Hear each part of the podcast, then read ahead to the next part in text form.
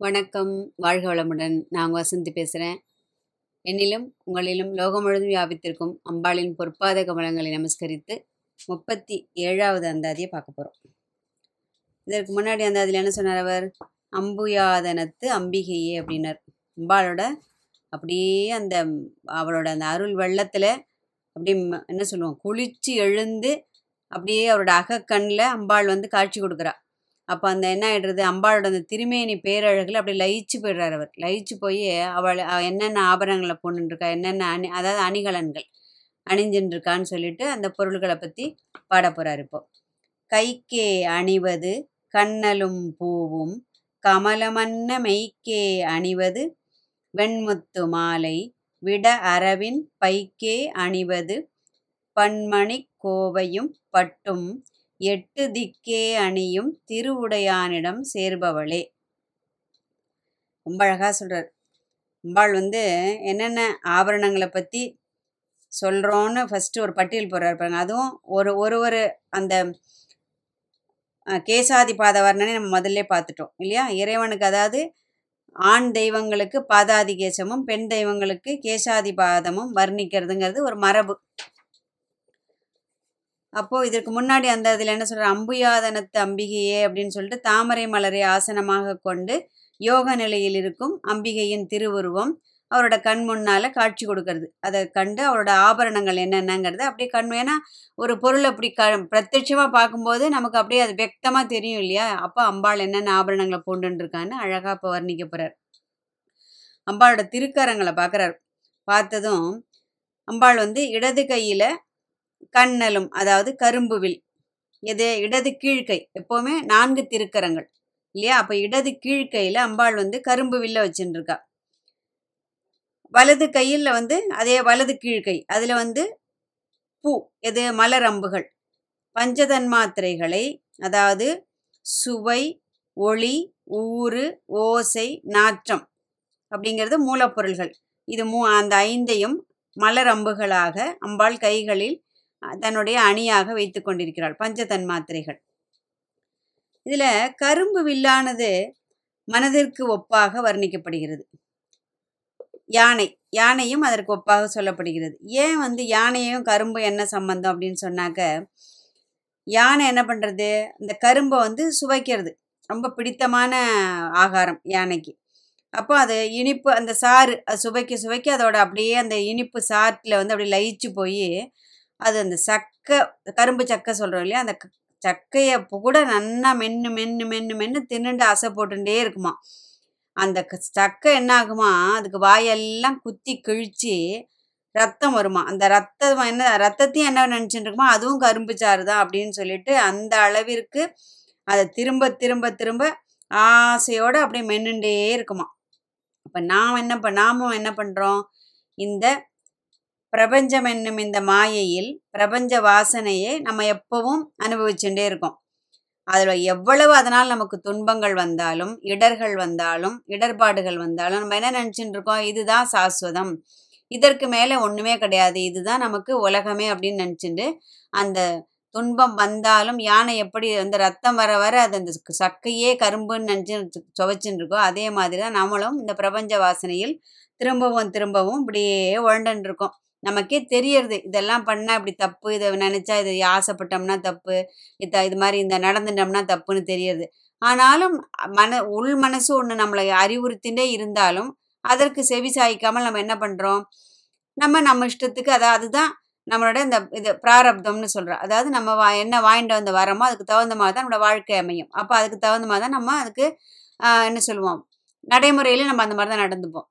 அதனால தான் மகா பெரிவா எப்போவுமே என்ன சொல்லுவான்னா நமக்கு உள்ளுக்குள்ள ஒரு குரல். நமக்கு அதாவது அந்த அசரீரின்னு சொல்கிறாங்களே அதெல்லாம் வெளியில் நம்ம வந்து புராணங்களில் கதைகள்லாம் படிக்கிறோம். அசரீரி அப்படின்னு சொல்லிட்டு.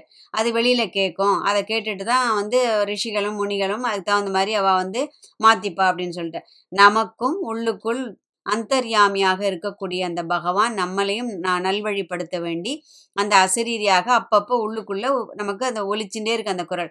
ஆனா என்ன ஆயிடுறது?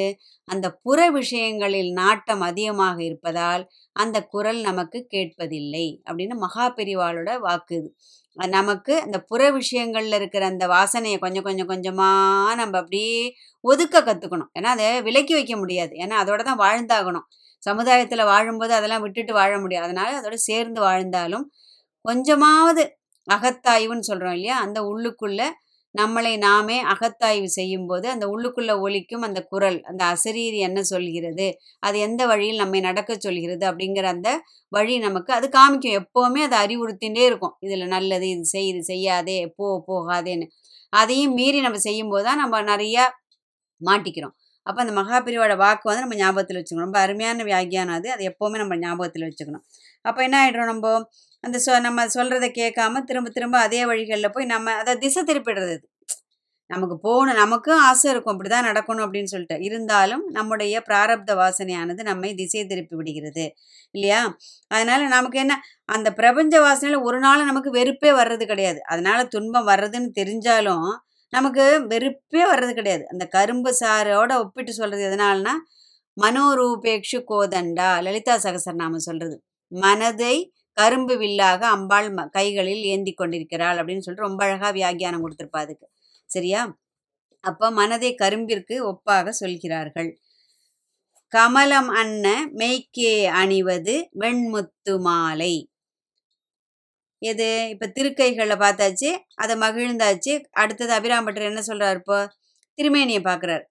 திருமேனிக்கு எதை ஓமையாக சொல்கிறதுன்னு சொல்லிட்டு இப்படி யோசிக்கிறார். யோசிச்சுட்டு அப்படி சிகப்பாக இருக்கும் இல்லையா அம்பாளுக்கு? ஏன்னா அவளோட அவளுக்கு ரொம்ப பிரீத்தியான நிறம் இது.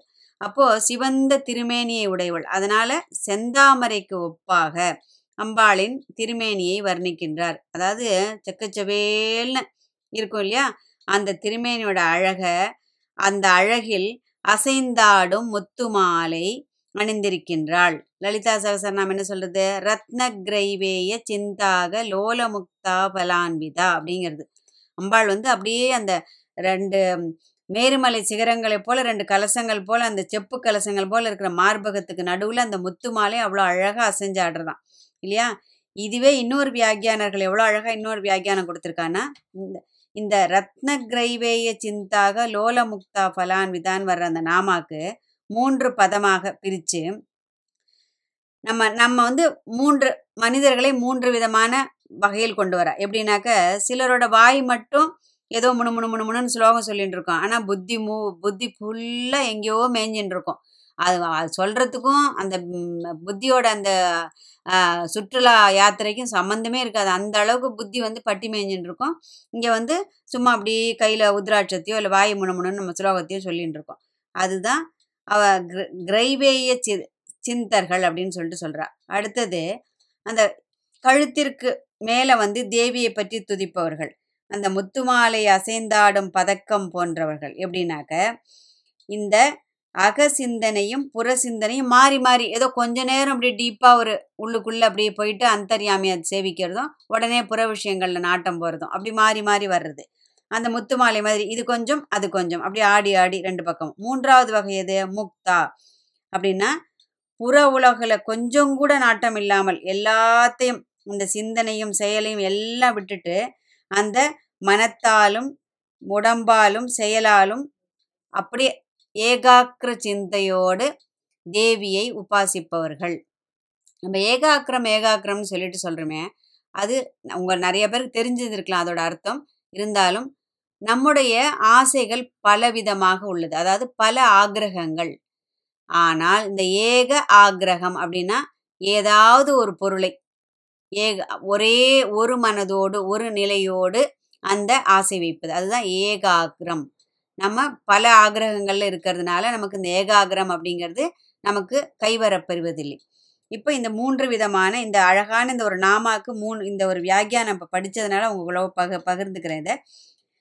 அடுத்தது என்ன சொல்கிறார் இப்போ அம்பிகை தியானிக்கும் போது அவ அவள் அணிந்திருக்கும் அந்த முத்துமாலை பதக்கத்தை பார்க்கும் போதும் நமக்கு இந்த நாமாவோட அதாவது இந்த மூன்று வகையான இந்த வகையில் இருக்கக்கூடிய பக்தர்களில் ஞாபகம் வர வேண்டும்.